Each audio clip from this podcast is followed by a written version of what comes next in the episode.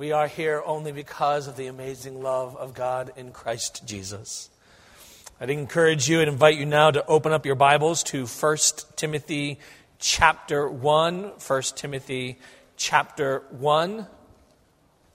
We are looking at verses 12 to 17 this morning. Actually, we will be, while this is all one piece, verses 12 to 17 are all one piece.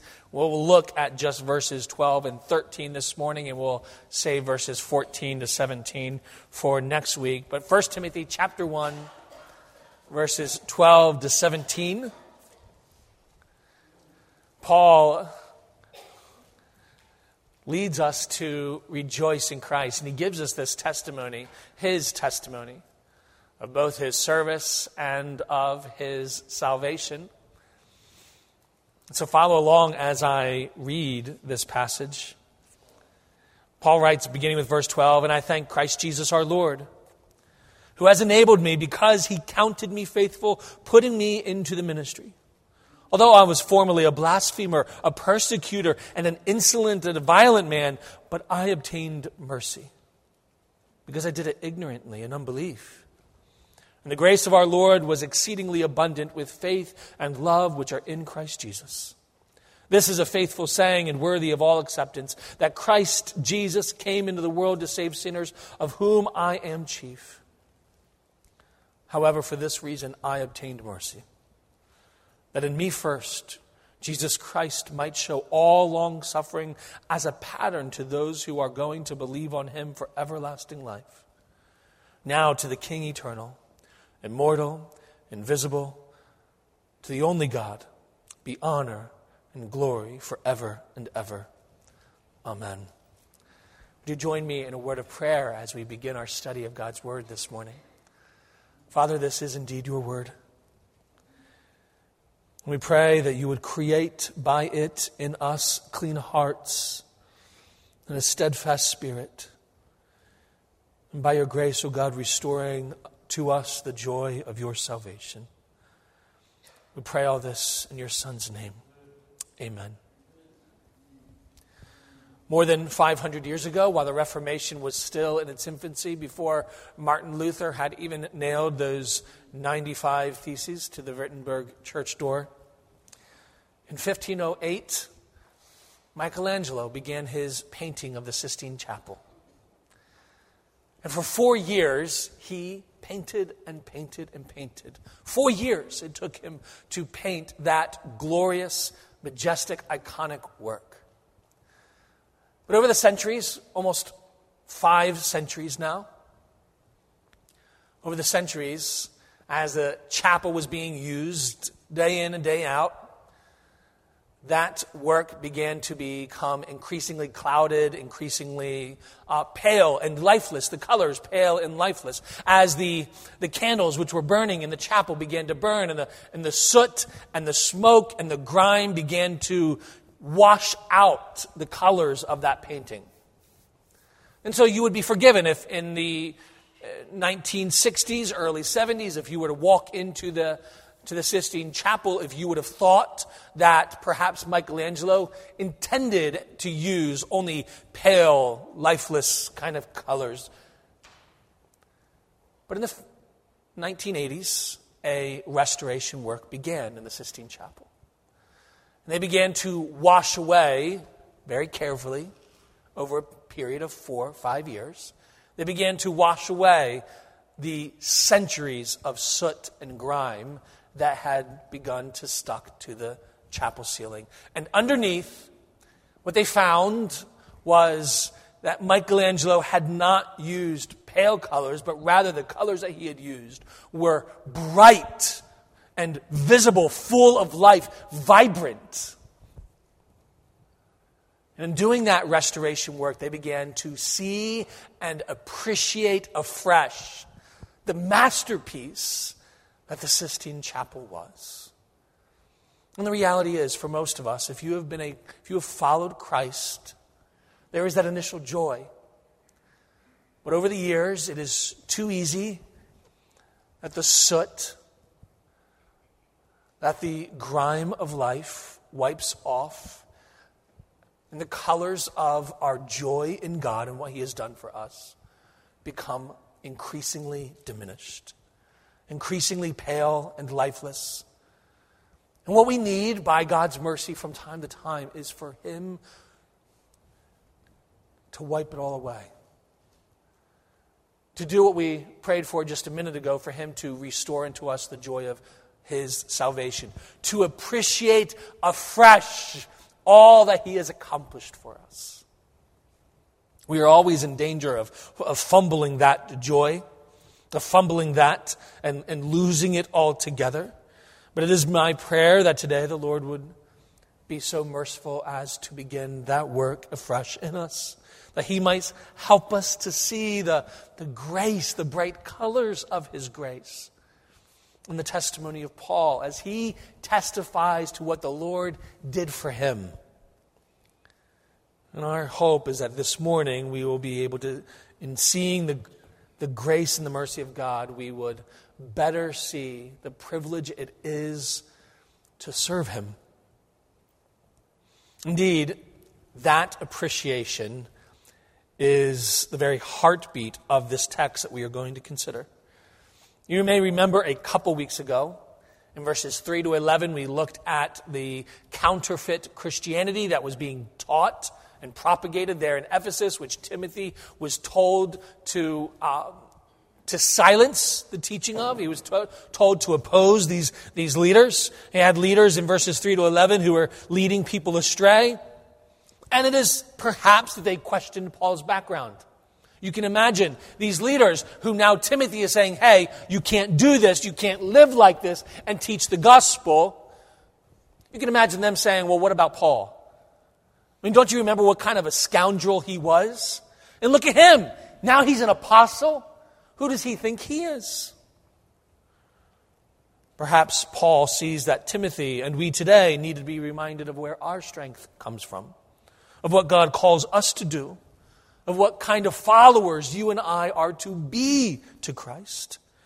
But more than anything, it appears to me that Paul wants to remind Timothy, the entire church there at Ephesus, and each one of us today of the stunning mercy and grace of God in Christ Jesus. We are encouraged by this passage to serve God in whatever way He appoints, knowing that the same mercy that rescues us is the same mercy that calls us to serve and upholds us. And it is that, and it is as we are reminded of the stunning mercy, the stunning supremacy of the one we serve and upholds us that we are motivated. What we see in this passage is that Paul is filled with praise as he considers his own life and where he's at as an apostle. By this point, he's been serving Christ as an apostle for decades. And yet we see that he is still filled with thankfulness and joy you get a sense of that both at the beginning and at the end of this passage. In verse 12, he starts off, I thank, and I thank Christ Jesus our Lord. And at the very end, he is calling us to praise. Now to the King, eternal, immortal, invisible, to God who alone is, who, who, the only God, be honor and glory forever and ever. He begins and ends this section with praise and thanksgiving. When Paul considers his own life, his own ministry, what dominates his mind is not his, his abilities. It is not his gifts. It is not his unique station. It is not his personality. It is not when he credits what has brought him and made him successful, if we could use that term. He looks to the Lord with thanks and appreciation. What dominates the mind of Paul is the mercy and grace of God toward him. In fact, he mentions that twice. We see this in verse 13. He says, But I obtained mercy. And then again in verse 16. But I, for this reason, I obtained mercy. And I wonder what dominates our minds. What, what credit do we give to our success? To what, the, to what do we credit our standing that we might have? You may think, well, I have these skills, I have this experience. I have these qualities, this knowledge, this education, whatever it is. This is what allows me to serve so well in this capacity. Whether that be here at church, whether it be where we are scattered, serving one another, being able to help, counsel, serve one another, showing hospitality. I think we all naturally want to take credit for the things in our lives, for whatever spiritual good we may do, whatever gifts we may have. Whether it is raising our kids and seeing them turn out well, or our success or our position at work, or the quality of our marriage, or our success in school, we can trace our success to life to any number of these things. We work harder than someone else. We're more responsible, we're more diligent. We're wiser. This becomes even more problematic when we consider our connection with God, doesn't it? Elders, pastors, deacons, and all of us who serve God in a variety of ways in the role of the church, in the life of the church, we may begin to consider that our lives, our ministries, is due in some sense to ourselves rather than by the mercy of God. We begin to take credit for what we do. The reason you serve and the reason I might serve is because of whatever knowledge we might have or abilities we might have, or perhaps it's just due to the fact that we are a little bit better people than someone else. And we begin to take some small credit for our relationship with God. Sneaking in, smuggling in our own righteousness, footnoting our own good works we begin to think that the reason that perhaps we are saved and someone else isn't is because of the advantages that we might have had, or, or we were perhaps wiser than someone else. We were smart enough to see the truth of something. We were humbler people, wiser people, or just more spiritual people. And Paul is going to, to pull apart at the threads of these ideas that stir within our hearts. And he does this first by what feels like kind of over the top language. I mean, he repeatedly describes himself in the worst of terms. I mean, first we saw several designations, the way he described himself blasphemer, a persecutor, a violent man, and then he'll, he'll describe himself as the worst of sinners the chief of sinners. It all seems over the top, a bit excessive. But he does this to magnify the abundant grace of God that he says is overflowing, exceedingly abundant, so that we might see the absolute perfection of God, his patience with us. You can almost feel, as, as you read through this passage, you can almost feel Paul's palpable joy that is just coursing through his veins. And I thank Christ Jesus our Lord. He begins. When he, when he begins his own consideration of his own life, where he's at, what he's been through, it begins with thanksgiving and ends with praise that is throbbing and coursing through these words and sentences. And what we see is, first off, in verses 12, that he begins to savor God's mercy that allows him to serve, that strengthens him to serve.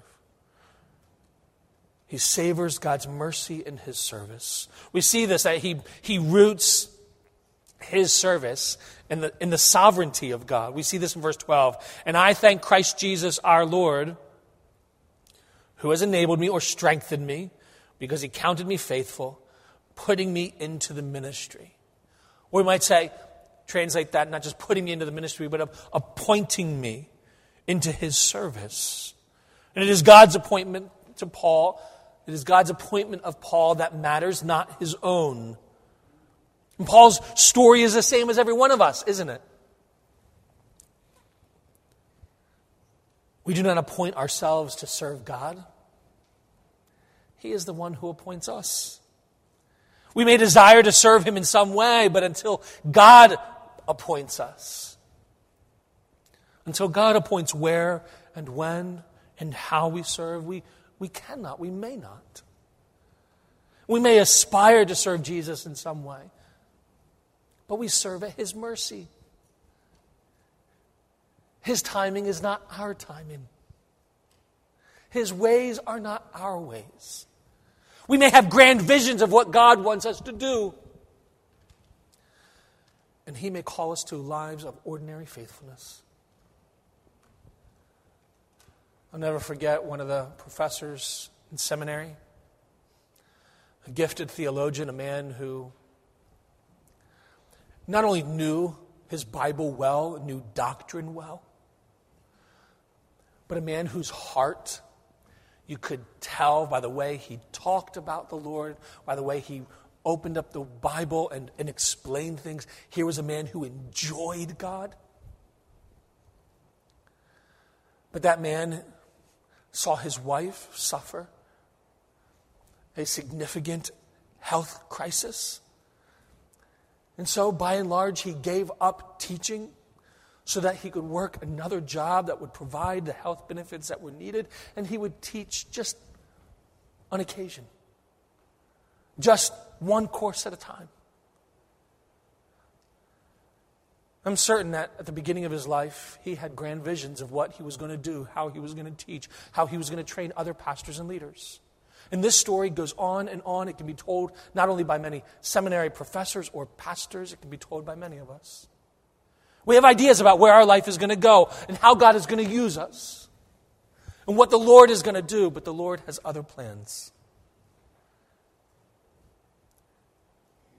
And when we see Him, when we stand before Him, we will find that His plans, they are not just other, they were better.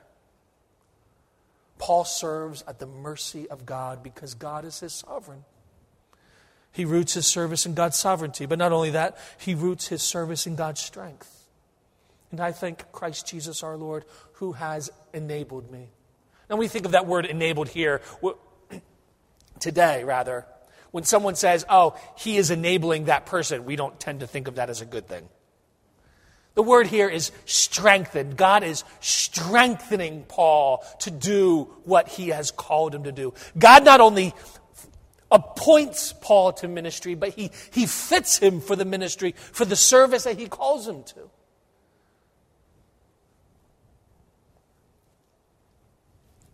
Matthew Henry writes this Those whom Christ puts into the ministry, he fits for it. Whom he calls, he qualifies. The point is this we do not serve Christ, no matter where he calls us, no matter what area of life, we do not serve the Lord out of the reservoir of our own strength and abilities.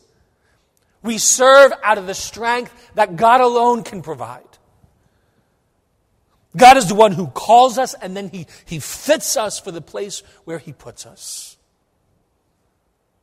You wonder, moms, where am I going to get the energy to deal with another crisis with the kids, with another issue at home? How am I supposed to follow the Lord in a marriage in which my husband or my wife is not walking with Christ? God fits us, He strengthens us to do and to serve in the place where He calls us. You may work in a company that opposes outright the things of Christ. And you may find it difficult to follow him there. You may feel the pressure daily to be silent about matters. You wonder, how can I live in a world like this?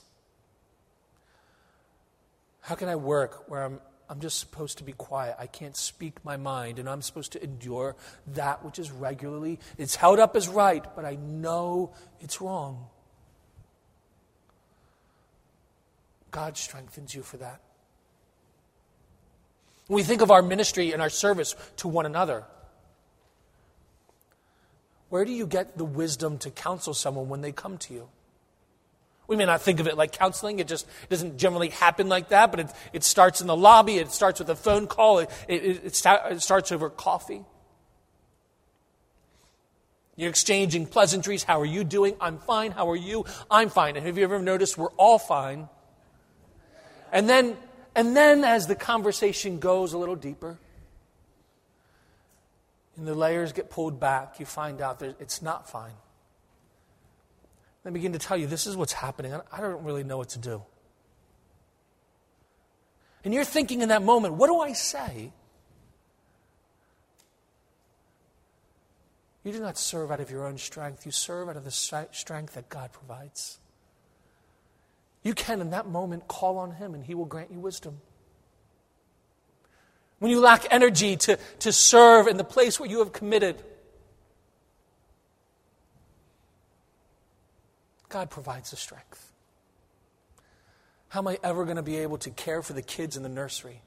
If it was me, I don't know how I would possibly do that. You ladies, you are heroes who are able to do that. Just incredible. If I have to hold one more crying child, I'm holding six right now. How can I do more? I'll put some down. The Lord will give you strength. He will uphold those who serve Him. He will grant abilities beyond anything we know. Friends, let us remember that if we serve out of our own strength, we will never serve outside our own comfort. And I so, I so fear that many of us are robbing ourselves of ever seeing and knowing God's incredible strength. I so fear that we are robbing ourselves of the great experience of God's provision, His merciful provision, because we want to stay safe, we want to feel safe, we want to stay where we are secure and confident we rob ourselves of ever seeing God work. I remember being in college, which I would like to say is not too long ago, but was farther along than I like to admit. And a friend of mine who had gone to high school with, between our, I can't remember, one, one of these summers, he, like me, needed to work every summer as much as humanly possible to be able to afford to come back to school in the fall. But I remember that spring, as, as summer was approaching, the Lord began to work on him to join with another group of people to go on a 10 week mission trip during that summer to China. The cost of the trip was going to be great, and he was encouraged to write to friends and family and his church back home and to elicit to see if to, to get some support. And we prayed about it, we talked about it, and I have to be honest, my thought was, brother, man, you, you can't do this. You've, you've got bills, you've got a, the Lord has called you to go to school. You know, just going, it seems presumptuous that the Lord is going to provide for you. It, it seems like, I know it looks like faith, but it, it just looks like a lack of wisdom.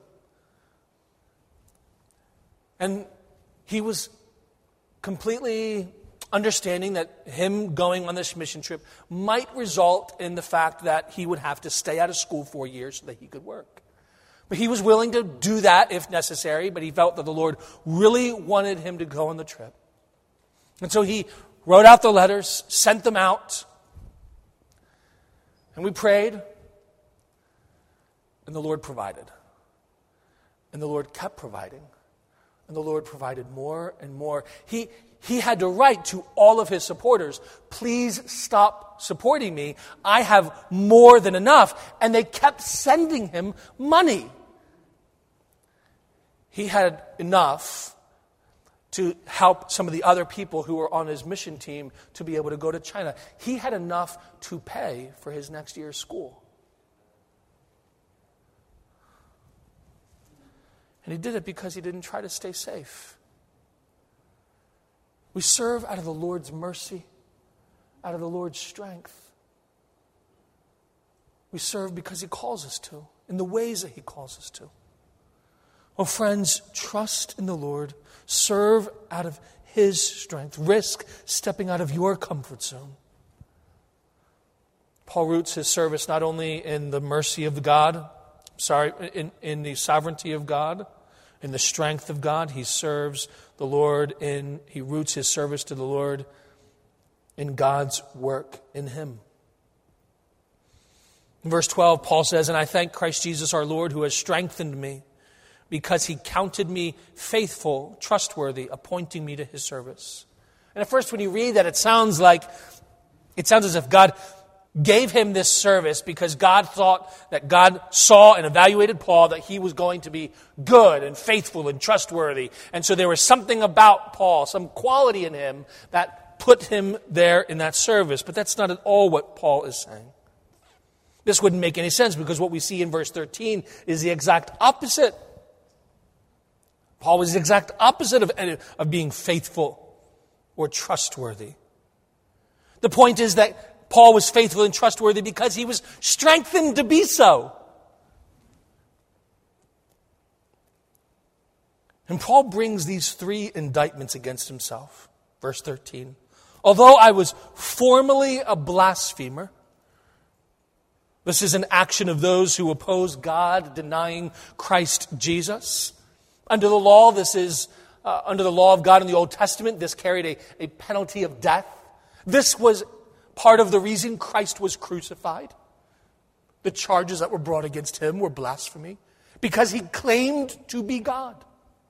This was part of the reason that Stephen was stoned because he preached Christ, the Son of God, crucified and risen again. And Paul, in having opposed Christ, though he had a zeal for God, he had been blaspheming God. He understood that he was under worthy of God's condemnation. This is a, a sin of the mind and of the tongue. Blaspheming, thinking less of God, diminishing his glory, speaking lies about him. But not only did he sin with his words and mind, he sinned with his actions. He was a persecutor, he calls himself. Although I was formerly a blasphemer, and a persecutor. Here we have Paul admitting his role in the persecution of the church, that which we read about in Acts chapter 9. In verses 1 to 6, where Paul was zealous to harass the church violently. He zealously, violently hunted down believers. And in Genesis, we read that those who Bless God's people are blessed. Those who curse God's people are cursed. And Paul, here, cursing God's people, acting violently against them, deserved the curse and the judgment of God. And if blasphemy is a sin of the mind and work, mind and thoughts, this is a, this is a sin of the hands, of actions. But he goes even further. He describes himself here, the New King James translates this not only as a blasphemer and a persecutor, he is also an insolent man. That is, he is a, a violent man.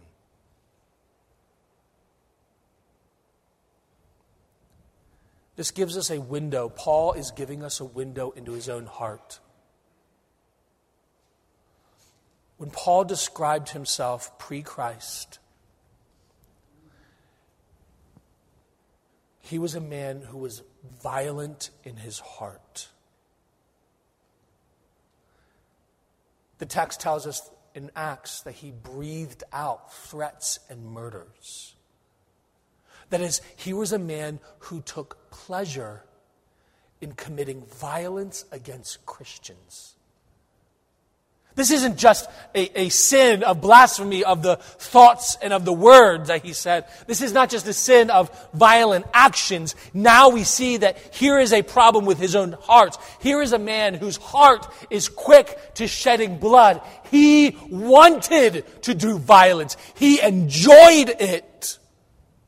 Sure, it was, had a thin veneer of religious zeal, but it was wicked. Proverbs 6, 16 to 19 summarizes this well. There are six things that the Lord hates, seven that are an abomination to him proud eyes, a lying tongue, hands that shed innocent blood, a heart that devises wicked plans, feet that make haste to run to evil, a false witness who breathes out lies, and one who sows discord among the brethren. That was the Apostle Paul. The question is how could a man like that be appointed to a position of service within the church? I mean, how is that possible? If you're talking about all the people in the world worthy of being canceled out, that was Paul.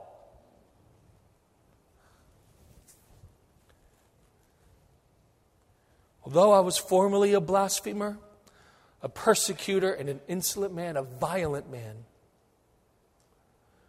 but I obtained mercy. But I obtained mercy. There are no more powerful words than this. There are no more true words than this, not just for Paul, but for, for any of us. Each one of us is, is called to serve Christ in some way. What, what would qualify us to serve Him? You and I are not worthy to clean toilets in this building. We are not worthy to, to mop a floor, to sweep up the smallest crumbs. What would fit us but nothing but the mercy of God? We are all called to serve the Lord in some way. It may be age or available time that limits our ability to serve in the life of the church, but we are all called to serve in some way. It may be primarily through prayer. It may be primarily discipling at home, work at home, making phone calls, writing cards, writing, making phone calls, writing texts that encourage one another. We are called to serve. Serve Christ. At home, in our families, at work, at school. We are the servants of Jesus. We are the servants of Jesus by his mercy alone. And for those who serve Jesus in visible ways, whether you're a Sunday school teacher or a Bible study leader or a small group leader, whether you serve in center shot or Bible clubs, or as a musician or an usher or as a deacon or an elder or a pastor? Have you begun to credit yourself for your service in some way? Are you beginning to think that the fundamental reason you have been placed where you have, or you are able to serve where you are, is because you are responsible, because you dress nice, that you've been going to this church for a really long time, and, and length of time here, length of years has particularly qualified you for whatever area, role you now serve? Have you begun to believe that the thing that qualifies you the most to, to serve others is because you know a lot about the Bible or have studied it a lot or you are able to talk well in front of a group? You who serve as deacons, elders, or we as pastors, have we forgotten the privilege it is to serve Christ? Have we fooled ourselves into thinking that the reason God has put us here is because we are spiritual or gifted in some way? Brothers and sisters in Christ, the fundamental qualification for any service to Christ is the mercy of Christ. And when we forget that, we turn from serving Christ to serving ourselves, our own interests, our own purposes, our own aims. More than that, when we forget that we serve out of the mercy of Christ and upon the mercy of Christ, we, we forget the privilege that it is to serve. We begin to serve when it's convenient for us, when it's not too cost effective, when it doesn't take too much time or too much money or too much gas. We serve when it's beneficial for us. And if there, there is suffering or there is cost to be paid, we'll find an excuse out of it. But anything we do as followers of Jesus is only because of the mercy of God. Because God Himself has shown us mercy through His own Son, hasn't He? Friend, if you're not a Christian this morning, that is, if you have not trusted in Christ alone for your savior, as your Savior, I'd encourage you to do so that you may know this mercy. God owes you nothing.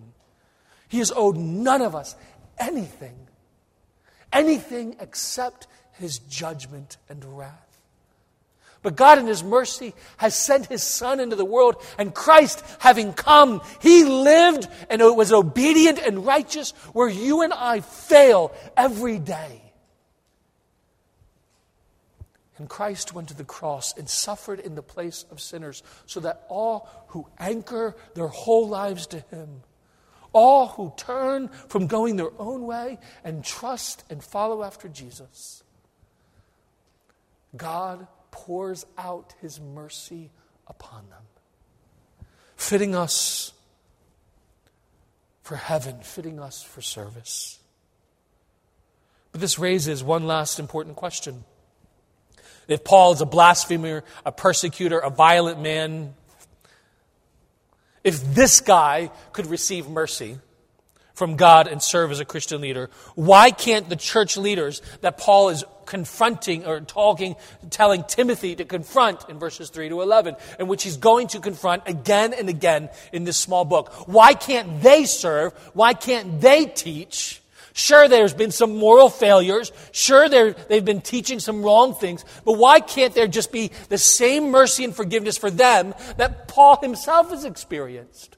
Why are they, in verse 3, Paul tells Timothy, as I urged you when I went into Macedonia, remain in Ephesus that you may charge some that they teach no other doctrine. He wants them to silence these guys. And Paul gets mercy and forgiveness. Is this a double standard? The answer Paul tells us is at the end of verse 13. But I attained mercy because I did it ignorantly in unbelief. Paul's not excusing his actions of being a persecutor and a blasphemer and a violent man. He's not saying, hey, hey, I was ignorant and I didn't know better. Therefore, what I did back then is okay. That's not what he's saying. We know this because everywhere in the Bible, unbelief and ignorance of God are not viable excuses.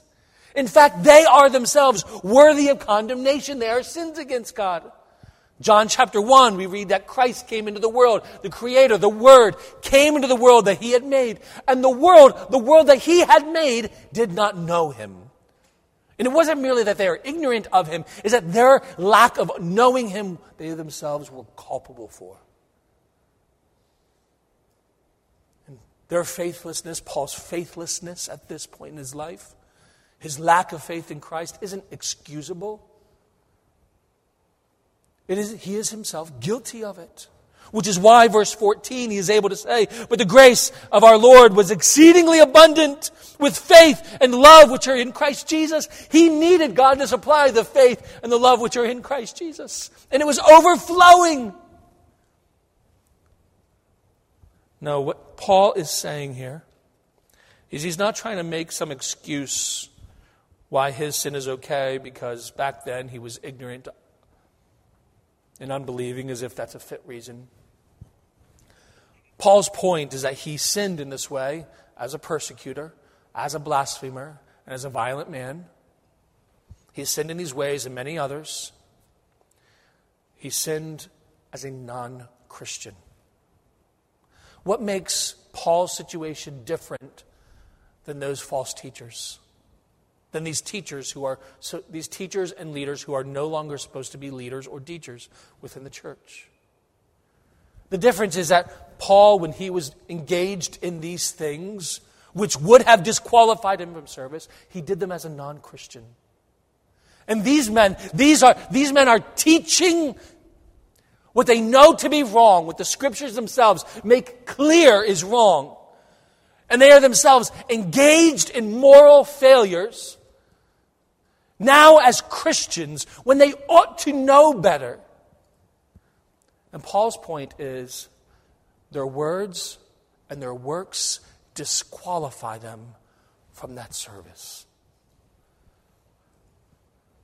And it's not hard to find Christian leaders all around our country and world who have departed from teaching the Word of God, who have engaged in serious moral failures. It, it seems every month or so there is another example of a prominent pastor of a large church or some large Christian leader who is found out to have committed some some crime or, some, or had some moral failure. And there's a pattern that has emerged in recent years that these, these pastors, these church leaders, these Christian leaders, they get removed from their church's leadership. They hire some prominent Christian counselor. They make some sort of apology. And then they enter right back into the positions of leadership either in that same church or in another church. This happens again and again and again. And when they make excuses for it, they will simply say, Hey, God is merciful. He's forgiving. You ought to be merciful and just allow us to continue and to come right back. What we need to see here is that there are some failures that when we commit as Christians, we disqualify ourselves from some areas of service. That is when a Christian leader is determined to fly in the face of Scripture and teach what he wants. Or a Christian leader who claims to be following Christ, but is secretly engaged in serious moral sin. Their words, their works can disqualify them from continuing in service. It is not that they cannot receive God's mercy and forgiveness, they absolutely do. But it is one thing to receive God's forgiveness, and it is one thing, it is in something else entirely to be restored to a position of leadership. Paul's point here is that he obtained mercy. He is, he is able to continue in the service because what he did before, he did it as a non Christian. And friends, this reminds us of one last truth that we dare not take our sin lightly, that we dare not treat it with kid gloves, that we do not coddle it, we do not protect it, we do not excuse it or secretly feed it. Turn from it.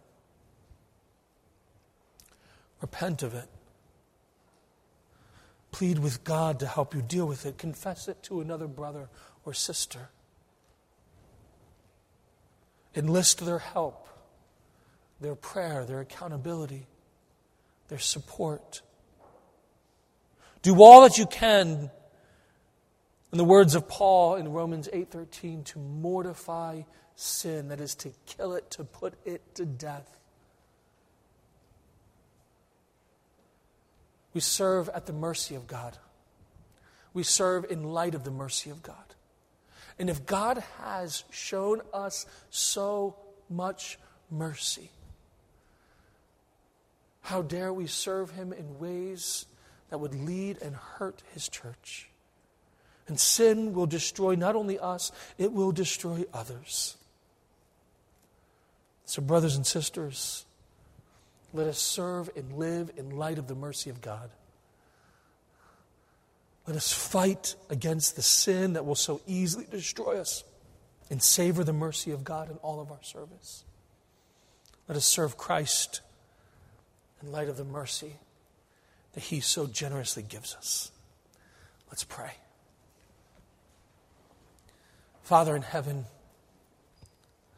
you have been enormously, abundantly, overflowingly merciful toward us. And we are not deserving of such mercy, which is what, what makes your mercy so astounding. You are kind to us when we deserve condemnation.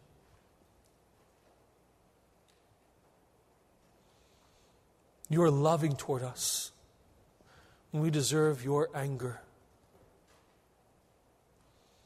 You are merciful and we deserve your justice. But in Christ, you have made us your own. And by Christ, you have showered us with mercy, called us to serve where you have put us. In light of that mercy, strengthened us by that mercy. And call us to live in light of that mercy. Well, Father, may we serve you with gladness. May our hearts be filled with praise for you, for you have shown unending grace toward us. Work in us, O Lord, according to the mercy in Christ Jesus, we pray. Amen.